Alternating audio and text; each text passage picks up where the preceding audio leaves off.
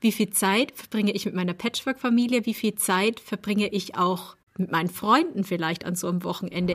Fühlt es sich an wie ein Flüchten und wie ein, ich halte das hier nicht aus, ich muss weg? Oder machst du es einfach wirklich aus so einer Freiheit heraus zu sagen, nee, mir ist es wichtig? Ein Viertel Mama, ein ganzer Papa. Der Patchwork Podcast. Schön, dass ihr dabei seid. Ein Viertelmama, ein ganzer Papa. Heute geht es um das Thema Abgrenzen. Also wie sehr grenze ich mich ab und wann grenze ich mich zu viel vielleicht von meiner Patchwork-Familie ab. Das ist heute so die ganz große Überschrift. Und der Flo ist wieder mit dabei. Zwei Kinder plus drei Bonuskinder. Mhm. Und Marion zwei Bonuskinder und keine eigenen aber fast eben. so halb dazu gewonnen, kann man das auch bezeichnet. Ganz dazu also, gewonnen, ganz Oder dazu ganz gewonnen. dazu gewonnen, genau. Mhm.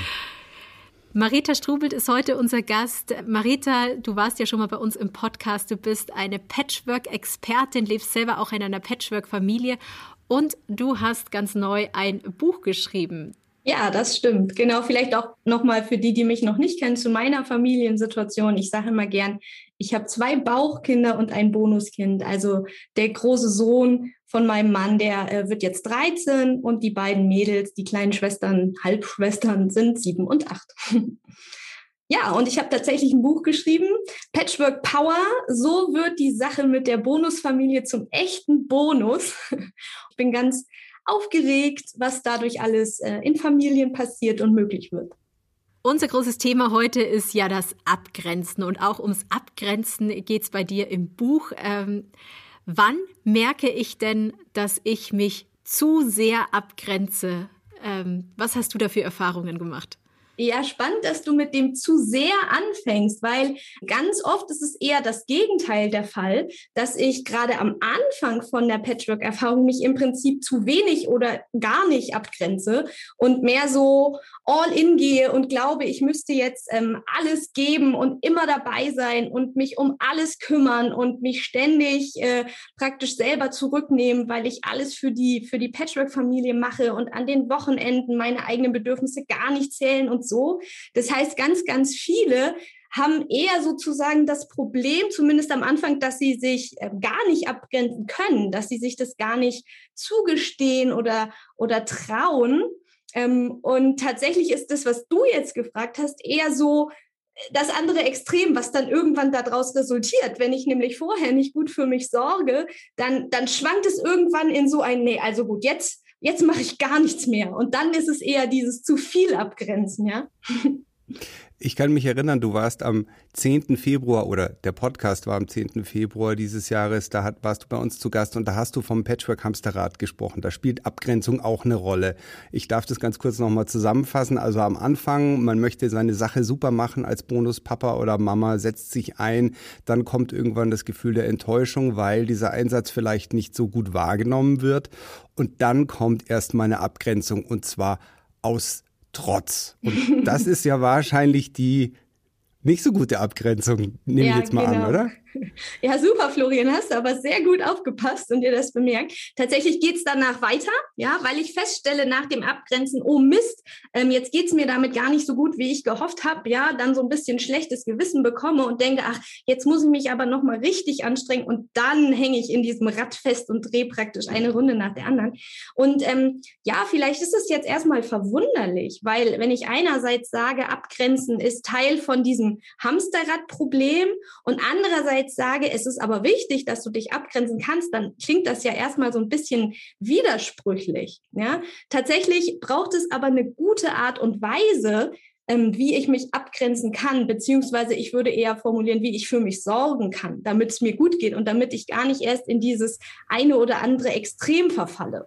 Jetzt haben wir zum Beispiel das Residenzmodell. Die Kinder sind jedes zweite Wochenende bei uns und ist ja jetzt auch nicht so oft, wo wir was miteinander verbringen. Jetzt frage ich mich natürlich, wie viel Zeit verbringe ich mit meiner Patchwork-Familie, wie viel Zeit verbringe ich auch mit meinen Freunden vielleicht an so einem Wochenende. Ich tue mich da immer so wirklich schwer, den Weg durchzufinden.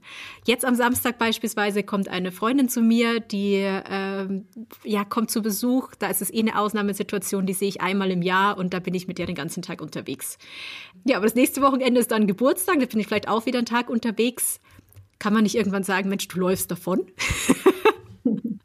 ich finde, es ist nicht so sehr entscheidend, äh, wie viel das rein zeitlich ist, sondern es ist entscheidend, wieso deine Haltung dahinter ist. Also fühlt es sich an wie ein Flüchten und wie ein, ich halte das hier nicht aus, ich muss weg?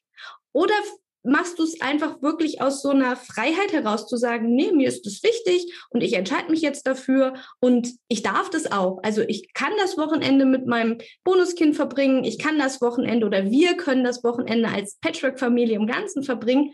Und gleichzeitig ist es genauso in Ordnung, wenn, wenn jeder vielleicht auch für sich selber sorgt. Also es ist so dieses, mit welcher, mit welcher Haltung gehst du an das Ganze ran? Ist es für dich was, wo du hinterher denkst, oh nee, ich hätte das gar nicht tun dürfen, ich habe jetzt ein schlechtes Gewissen, ähm, das geht doch nicht, das gehört sich doch nicht so. Da, da sind ganz viele so, ähm, so Werte, ne? das hatten wir letztes Mal auch besprochen, die da so plötzlich ähm, zum Vorschein kommen. Also muss es so sein, dass man als Familie immer die Wochenenden zusammen verbringt. Das ist halt sowas, was für den einen oder anderen vielleicht in Stein gemeißelt wird.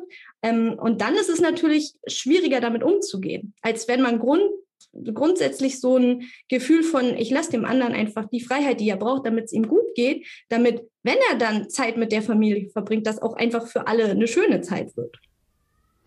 Ja, ich könnte mir auch vorstellen, dass da die Kommunikation mal wieder total wichtig ist. Also wenn wir nochmal auf das Hamsterrad von dir zurückgehen, also wenn ich aus Trotz sozusagen in die Abgrenzung gehe, dann kriege ich wahrscheinlich auch früher oder später ein schlechtes Gewissen, weil man weiß es ja selber auch.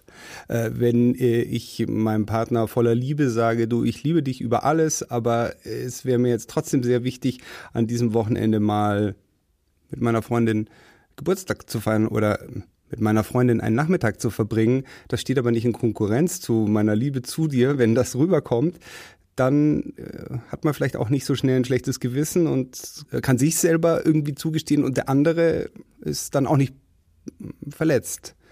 Ja, genau. Aber manchmal gibt es ja dann doch die Verletzungen und dann hat man sofort äh, den Vorwurf, Mai, du Egoistin.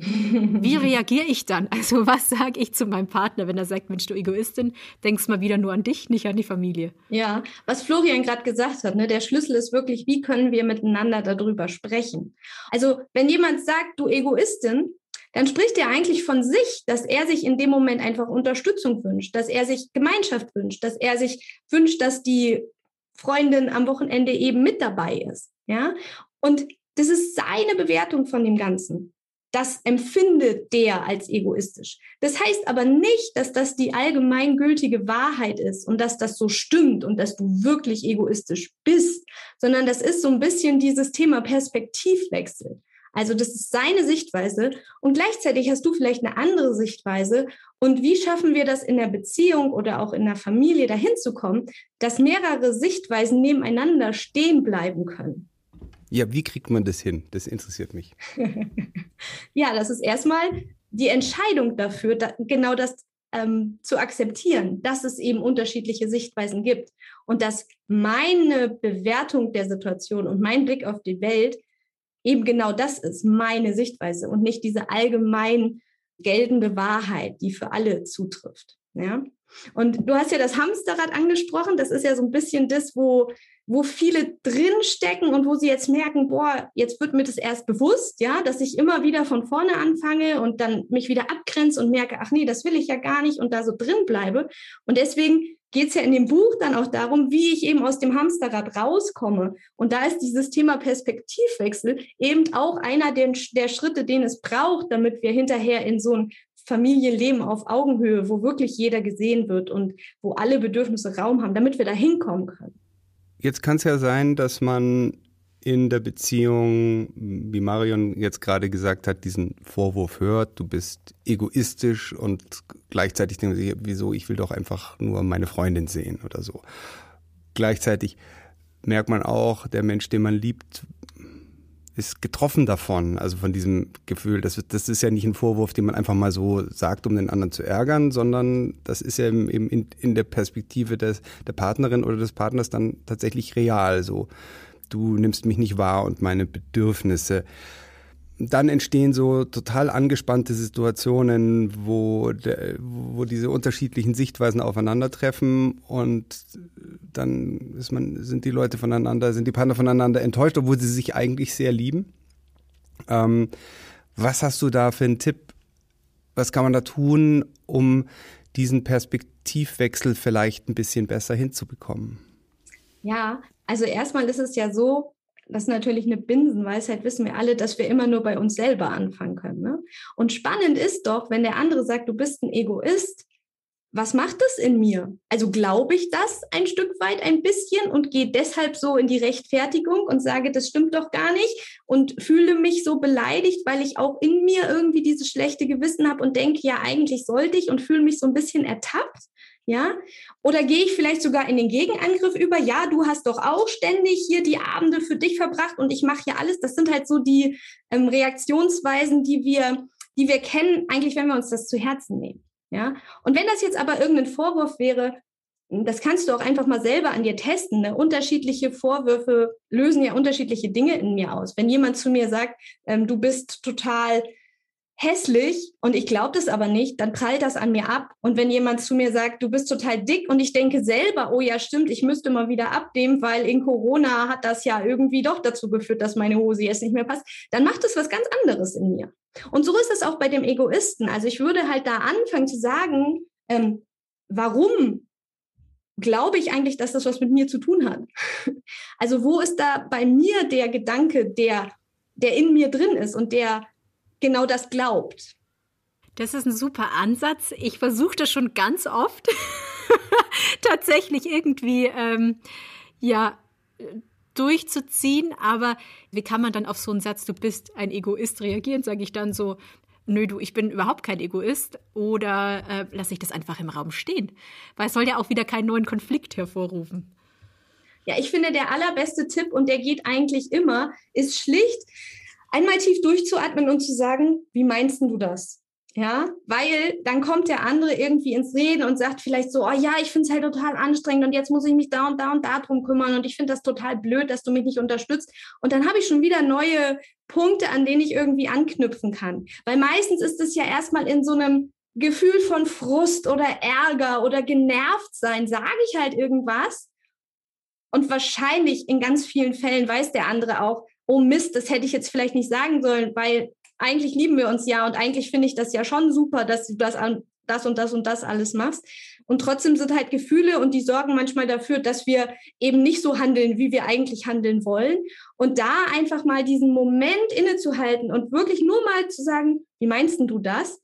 Hilft schon ganz, ganz oft Missverständnisse so früh aufzuklären, dass daraus zumindest keine ganz großen Konflikte entstehen. Wie machst du das mit der Abgrenzung in deinem Alltag? Hm, meinst du an den Wochenenden, wenn auch mein Bonuskind da ist? Genau, oder was, was hast du dann für Tage, die du dir aussuchst? Hast du dann bestimmten Tage, wo dann irgendwie Ladies Night ist? Oder ähm, hast du da so Möglichkeiten, dich rauszuziehen? Wie grenzt du dich ab und grenzt du dich überhaupt auch ab? Also ich mag ja das Wort abgrenzen nicht so sehr. Also ich ist, ist eher so dieses, dass ich denke, ähm, jeder sollte halt für sich sorgen, was er braucht, damit es ihm gut geht. Ne? So dieses Beispiel, wenn im Flugzeug Druckverlust ist und die Sauerstoffmasken runterfallen, dann muss ich mir die zuerst aufsetzen, bevor ich den anderen helfe. Ja, weil wenn ich nämlich immer über meine Grenzen gehe und äh, so viel mache, dass ich selber irgendwie zusammenbreche, dann kann ich auch für niemand anderen mehr was tun. Das heißt, ich finde halt wirklich dieses auf mich zu gucken und zu schauen, was brauche ich, damit es mir gut geht, ist kein Luxus, der irgendwann kommt, sondern das ist echt so, ein, ja, so eine Grundlage, damit es langfristig funktioniert. Ja? Und gleichzeitig ist es aber auch was, was für jeden gilt. Ja? Und es ist natürlich auch irgendwie so, wie lebt man das vor? Also bei uns ist es tatsächlich so, dass an den Wochenenden nicht die Regel ist, dass alle immer alles zusammen machen müssen, sondern dann sagt vielleicht die Kleinste, ja, sie möchte jetzt gern auf die Skaterbahn, weil sie hat einen neuen Roller. Und dann sagt der Große auch, da hätte er auch Lust zu, aber die Mittlere sagt, nee, sie will lieber zu Hause sitzen und malen. Und dann trennen wir uns. Also wir machen wirklich häufig Dinge mit nur einem Kind oder ähm, auch mal alleine. Und ich finde, das ist irgendwie was, was man auch den Kindern vorlebt, so dieses, ich brauche jetzt gerade mal diesen Raum, ähm, jetzt macht mal jeder was für sich und dann gibt es auch wieder eine Zeit, wo wir was zusammen machen. Wo kommt jetzt die Abgrenzung rein und wie kann die funktionieren, auch wenn du das Wort nicht magst, dass sie eben nicht trotzig ist und dann zu einem Schuldgefühl führt, sondern dass sie eben so eine ja, Eigensorge vielleicht ist. Ja, also es fängt tatsächlich damit an, dass ich erstmal innere Klarheit darüber brauche, was sind meine Werte, worum geht es mir überhaupt, was ist mir wichtig. Und dass ich das auch ganz klar mit meinem Partner kommunizieren muss. Weil wir gehen ja so oft davon aus, dass der andere irgendwie schon weiß, was wir meinen und der muss doch merken, wie es mir geht. Und das ist doch klar, dass ich dies und das brauche. Und das ist es eben nicht, ja, sondern da braucht es halt ganz viel erstmal Selbstreflexion, zu wissen, ähm, worum es mir da geht und dann auch dieses ähm, diesen Austausch und die Kommunikation mit meinem Partner. Und ich glaube, wir machen uns das so schwer, uns rauszunehmen, weil wir immer denken, dass wir was leisten müssen, um geliebt zu werden, weil wir immer denken, aber das wird doch jetzt von uns erwartet, dass wir dies und das tun. Und dann, und dann machen wir Dinge, die eigentlich überhaupt nicht unseren Werten entsprechen oder die zumindest über unsere Kräfte gehen. Und das geht eine ganze Zeit. Und manchmal ist das ja auch was, was wir bewusst entscheiden. Aber wenn das in so eine in so ein ungesundes Maß rutscht, dann ist es halt einfach weder für uns noch für alle anderen hilfreich. Und äh, sozusagen die Kehrseite dieser Medaille ist auch, dass wir dann irgendwann erwarten, dass der andere jetzt ja auch was für uns machen muss. Und wenn der das dann nicht macht, irgendwie frustriert und unzufrieden sind. Und da merkt man irgendwie schon, dass das so in so eine Schieflage gerutscht ist. Und da finde ich, ist es einfach dieses frühzeitige zu kommunizieren, was einem wichtig ist und das auch ja und Nein immer als gleichberechtigte Antwortmöglichkeiten nebeneinander stehen dürfen. Also wenn jemand sagt, hier kannst du mal bitte das und das machen, dann kann ich Ja sagen und ich kann aber auch Nein sagen. Und oft haben wir so eine Prägung, dass wir glauben, immer Ja sagen zu müssen. Und ähm, dann geht es darum, auch einfach dieses Nein ein bisschen zu üben und zu lernen, dass das eben auch okay ist und auch damit umzugehen, wenn der andere dann vielleicht nicht so reagiert, wie wir uns das gerne wünschen, so.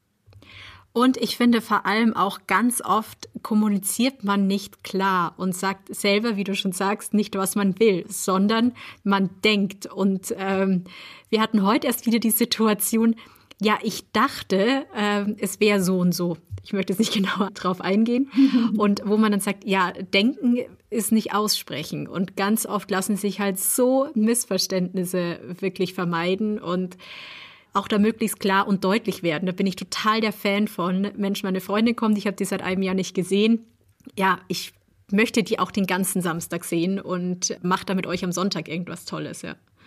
Und eben halt, was du auch gerade gesagt hast, zu sagen, was man möchte und nicht nur zu sagen, was man nicht möchte. Und das ist manchmal gar nicht so leicht. Also wir wissen immer schnell, was wir nicht möchten, aber was wir dann stattdessen eigentlich wirklich tun wollen, das ist uns gar nicht so klar. Und das ist auch einer der Gründe, warum dieses Flüchten und dieses Rausziehen am Wochenende oft gar nicht diesen Effekt hat, den wir uns davon versprechen.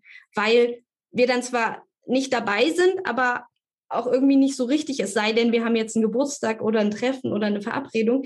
Aber ansonsten sind wir eigentlich auch unzufrieden, ja, weil wir gar nicht wissen, was wir eigentlich wollen. Weil eigentlich, und das ist halt so, deswegen sage ich mal, abgrenzen ist so ein Teilschritt auf dem Weg zur Verbindung. Weil eigentlich wollen wir auch dazugehören. Also wir wollen ja, dass irgendwie eine Patchwork-Familie irgendwie entsteht, in der sich jeder wohlfühlt und in der wir auch irgendwie unseren Platz gefunden haben und in der jeder mit jedem irgendwie eine Beziehung hat, die irgendwie schön ist. Ja, das heißt, wenn ich mich immer rausziehe, erfülle ich ja das, worum es mir eigentlich geht, so langfristig gesehen, erfülle ich mir dadurch ja gar nicht. Und dadurch führt es dann auch oft dazu, dass es irgendwie nicht so zufriedenstellend ist, wie ich vielleicht am Anfang äh, gehofft hatte.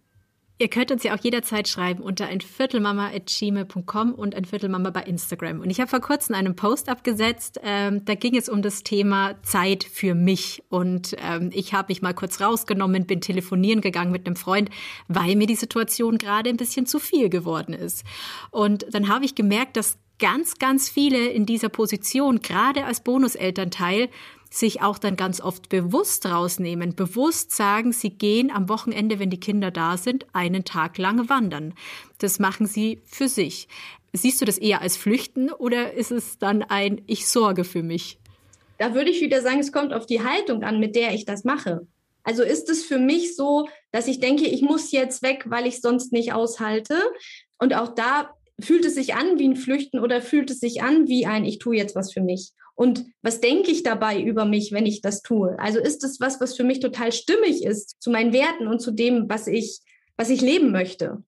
Also ich finde, das kann man gar nicht so pauschal sagen. Ähm, für die eine Familie passt es total und äh, für die andere fühlt es sich vielleicht nicht stimmig an. Und ich würde da schon sehr diesem Bauchgefühl vertrauen. Und wenn ich merke, das ist nicht stimmig, dann würde ich auf jeden Fall das als Anlass nehmen, da mal hinzugucken, was es denn eigentlich braucht. Ne? Aber ist nicht Flüchten auch mal okay?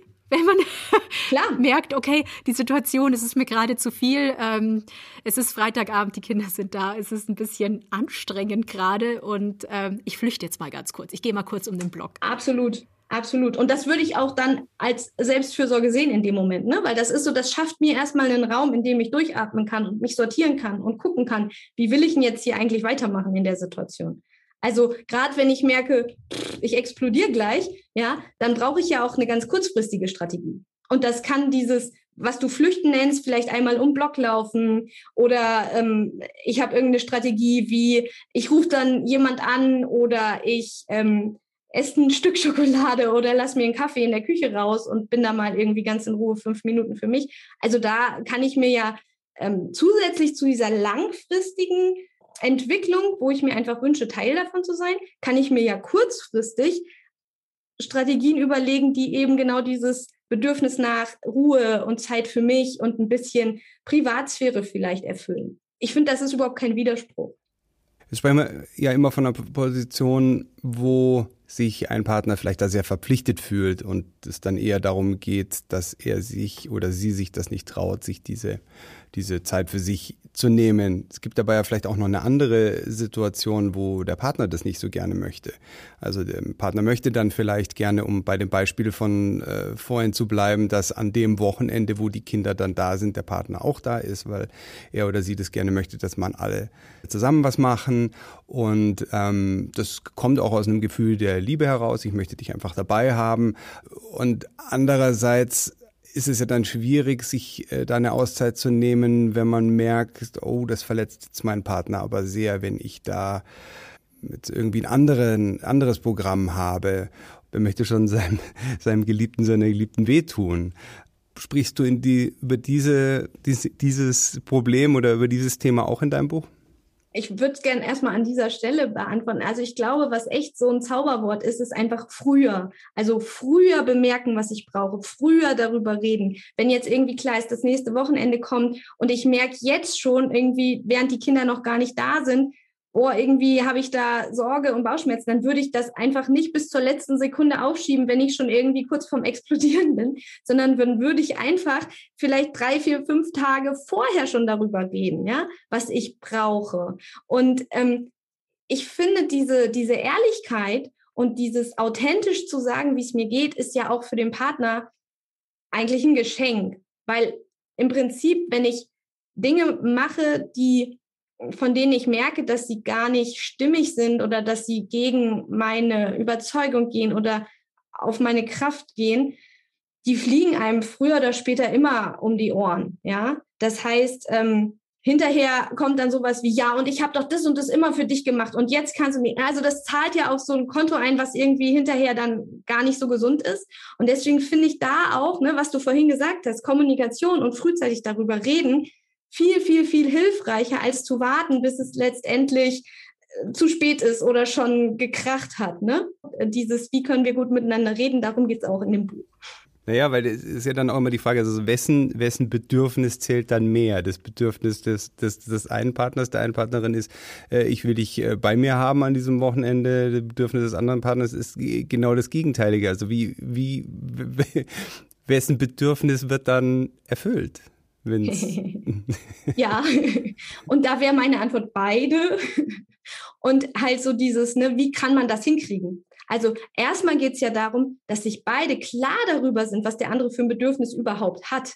Ja, und nicht einfach voraussetzen, ah ja, das wird dem doch nicht schwerfallen, ist doch klar, der will das doch bestimmt auch, ne? Was wir vorhin hatten, ich dachte, dass das so und so und so ist, ne? Sondern da braucht es erstmal diese Klarheit und Transparenz in der Verbindung um dann zu gucken, ah, okay, dir geht es hier um Ruhe, ah ja, und dir geht es hier um Beziehung. Wie kann denn das aussehen? Kann man die Tage aufteilen? Ne? Ich habe jetzt gehört, ein Tag wandern, ein Tag in Familie. Kann man sagen, hey, ich merke immer, nach so und so viel Stunden brauche ich irgendwann mal eine Pause. Kann man sagen, ja, und ich mache dann nachmittags zwei Stunden irgendwie Zeit für mich. Ne? Also da gibt es ja auch jenseits von Schwarz-Weiß gibt es ja ganz, ganz viele Lösungen, die irgendwie so dazwischen sind und die dann irgendwie die Bedürfnisse von beiden erfüllen.